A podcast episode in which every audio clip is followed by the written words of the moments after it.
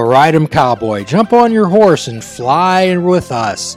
You can ride a unicorn, you can ride a regular donkey, or you can ride a thoroughbred horse. Welcome aboard to Fishing Without Bait, a lifetime of full impact mindfulness, where we challenge people, and the only price of admission is honesty, open mindedness, and the willingness to try. I'm your host, Jim Ellermeyer, a behavioral health therapist, and today I'm joined by my sometimes partner and good friend, uh, Alexandra Sasha Zalesnik.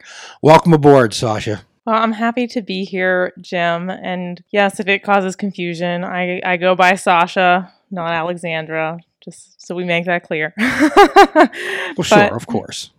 But um, I'm really excited to be here and, and talk a little bit with you about you know maybe maybe unicorns or thoroughbred horses but and how they might make our life better. Well when we when we talk about what the the type of wellness that we envision which is holistic wellness mind body and spirit we incorporate all three uh, modalities into the wellness of a person. As we often say sasha there is no one medicine there's no one yoga there's no one energy medicine there's no one uh, chiropractic there's no one uh, talk therapy that really can cure anybody. What we try to do is mix and match and be like artists. And the people, they're the canvas, and we help them paint a beautiful picture of themselves. And sometimes it's different type of shadings, different type of uh, things. So what we offer is lifestyle changes and lifestyle enhancements. We have no desire to change anyone because we're all spiritual beings. We just happen to be having a human experience. And I was so interested when you showed me your capstone project uh, for Mount Union, which was equine therapy. Could you tell us a little bit about your background first? Sure. So by by trade, I guess I'm a psychiatric physician assistant. Of course, that's how I know Jim, the universal line for us to meet and create great things. So prior to all of that, I was always a visionary. I wanted to know why people thought the, the things they thought, why they did the things they did. And despite that, I was I was just an observer of life. I wasn't quite a participant in life growing up. That's quite a uh, that's quite a telling statement. I was an observer of life. I was not a participant. Could you explore that a little further? Actually, as part of mindfulness, I was just teaching this class last week, you know, there's, you know, observe, describe, and participate. And we do a whole lot of observing when we're watching TV, but we never feel like we participate in the in the conversations that we, we witness. So that's kind of how life can be when you're in an observing mind. You don't feel like you fit in, perhaps, or know what to say in the conversation. So you just kind of soak it all in and you can learn a lot that way. But it's a whole lot more fulfilling once we find an avenue to participate.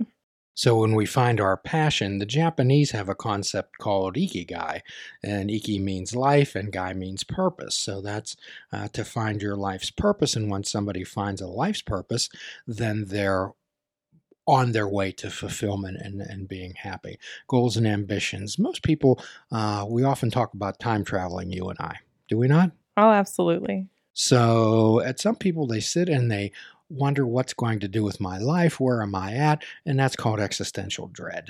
Uh, I'm sure that we run into many people like that. However, however, uh, just a standard line of, well, maybe this molecule will help you, or well, we'll come and we'll talk to you, or you talk to us. However, you developed a, a different venue, a different avenue where you go, which is, I find, extremely interesting and extremely impactful in people's lives. Could you could you talk a little bit about what your what your passion is? Yes. And so that c- kind of takes me back, I guess, to my little observer self. So when I was young, I, I didn't ask for anything. My mom said I was like perfect. I was always silent and I just did what she wanted. And then I was eight years old and I went to a barn. so you were, you were you were a Stepford child. Okay. I guess. I went to the barn and suddenly after that she said I began asking for one thing repetitively. I wanted to go back to the barn. and you know, she thought, you know, people told told her that I was a little odd prior to that. And then the second time we went to the barn, I said, Oh, I wish that they could bottle this smell. And then she knew I was definitely odd. and so um ultimately, going through riding and learning how to ride and being around the horses, I went from an observer to a participator, and the horses were the avenue for me to do that. They they listened to me even when I wasn't speaking. Hmm, that's, so the horses listened to you without you speaking, without you verbalizing something. Let's stay there for a moment. Please talk about that. Yeah, so horses are incredible at being attentive to body language. They are herd animals by their own nature, and their brains are actually incredibly limbic. So what that means is we all all all of us higher level mammals have a part of our brain that is limbic and that's our emotional center. And horses are predominantly limbic where people ha- have more cognitive reasoning and, and cortical functioning than horses do, but that makes horses incredibly sensitive to emotional states of other horses, their own emotional states, Mm. and then also other animals that surround them, including people. So they like very calm, steady emotional states. The more reactive that we are, one way or another, either fearful or aggressive, they get uncomfortable and they make it known that they're uncomfortable. And when a 1300, uh, 1300 pound animal makes it known that they're uncomfortable, you can't quite miss it. So, what you're getting across to us is that uh, horses uh, are more, equines are more emotional artists. Uh, sometimes what we like to talk about here is refer, we refer to most males by the way of their upbringing and training and orientation is that they deal with thoughts and feelings like a child using a crayon on a piece of paper with one hand. However, we view females as being like artists with emotions and feelings, painting beautiful masterpieces with depth and color and feeling and meaning. So, would that translate into a horse? well, I guess both male and female horses are pretty emotional. Hmm. But I can definitely say that maybe female horses are a little emotional, and a lot of women connect with horses Hmm. more than men in human standpoint. But that hasn't really been historical. That's just current culture. Okay. I think we all have emotions, men and women. Maybe just women are better at expressing them. So that can be a sort of an avenue for connection to horse and human. So the horses uh, have more of a understanding and have empathy. Was that what you're trying to say toward people? Do they they feel the feelings? So y- yes, they they feel the feelings, but they I guess wouldn't give necessarily empathy. They are making requests from us to be calm yet confident leaders. So as I was saying, they they don't like either extreme of aggression or you know a fearful state you know like submission they want you to be right down the middle so in a way they can kind of become a biofeedback machine Mm. that tells us where to be where to be effective because they'll only listen to us if we're in the right emotional state and consequently and conveniently i guess that is the same emotional state that makes us more effective in dealing with people as well getting what we want making requests and earning respect So could you give us some of experiences out of your own life when you've come into the barn and you've encountered your horses, let's say in various stages of emotional distress or happiness or calmness? Give us some of the horses' reactions. So I had a horse that I used to call the humbler because if you would come into the barn in too much of a, an aggressive state or a too highly confident state, man, she would let you know real quick who's bigger. and there were a lot of people that she wouldn't even tolerate. And yet, the smallest little child that knew nothing, she just kind of let them you know, be kind to her and she'd be nice and gentle with them. Not that she was ever dangerous to other people, but she wouldn't listen to them and she'd, you know, not do as they requested. And So It would humble was, them. So if somebody was loud and boisterous and maybe a little bit demanding and maybe quite full of themselves when when they came in, the horse would uh, say, "I'd prefer not to be in your company." exactly, Uh-huh. exactly.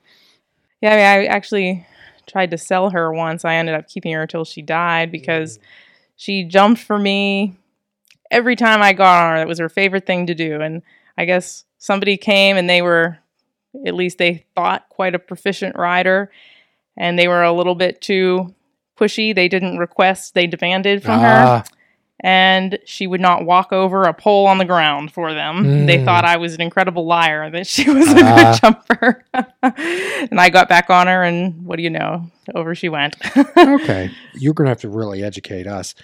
Can the horse, does it the horse reflect the emotional state of the other person or? So, getting into the more specifics of, of equine therapy outside of my own experiences, they related a lot to attachment theory and affect mirroring is one Mhm. of the biggest things that people talk about. You'll hear quotes, you know, the horse is the mirror to the soul. Mm-hmm.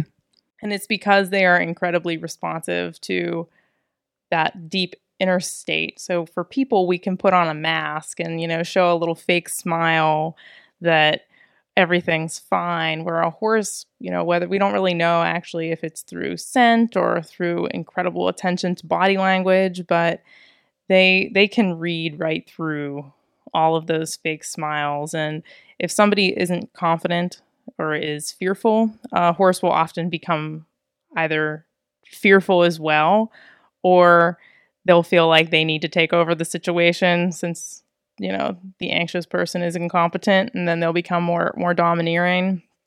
So then we learn how to interact in a, in a social setting because honestly that's what happens with people too. We all live in this submission dominance in much more complicated terms in, in people than in horses but it's the same sort of concept that we can learn how to interact in appropriate social manners to earn both respect and appreciation. So, one of the concepts and one of the benefits of group therapy is that you can uh, try out new behaviors in a safe environment where you were going to either get positive feedback, maybe learn how to do different things. Is that what you're kind of saying? Okay. Yes, absolutely. Talk, talk more about that. That's interesting.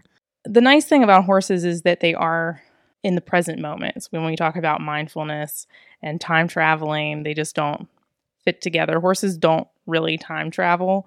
They're exactly in that moment for the most part. So we can have perhaps a little boy that is too overly enthusiastic around his peers, so they just try to avoid him and he doesn't understand why. And overly enthas- enthusiastic is? uh, maybe a little bit aggressive or in your face or hyperactive, as I Ah, guess they term okay. it. So he doesn't really know why he doesn't have any friends among his peers. And we take him to the barn and he sees a horse, and in his usually overly enth- enthusiastic self, he runs up, hands in the air, wanting to pet its face, and it Ah, throws okay. its head up and, you know, is deterred by his aggression Mm. he can come back and try again in a minute and the horse is there responding appropriately as long as he behaves appropriately whereas when we have peer-to-peer interactions we don't of- often get that opportunity for second chances because in humans we make judgments and then those judgments are held to us So you're talking that's that's a key word that you just said, judgment. And one of the things, Sasha, that you and I, uh, when we do these kind of groups and put things out, is one of the most challenging things about this mindfulness aspect is to take what we would call a non-judgmental stance.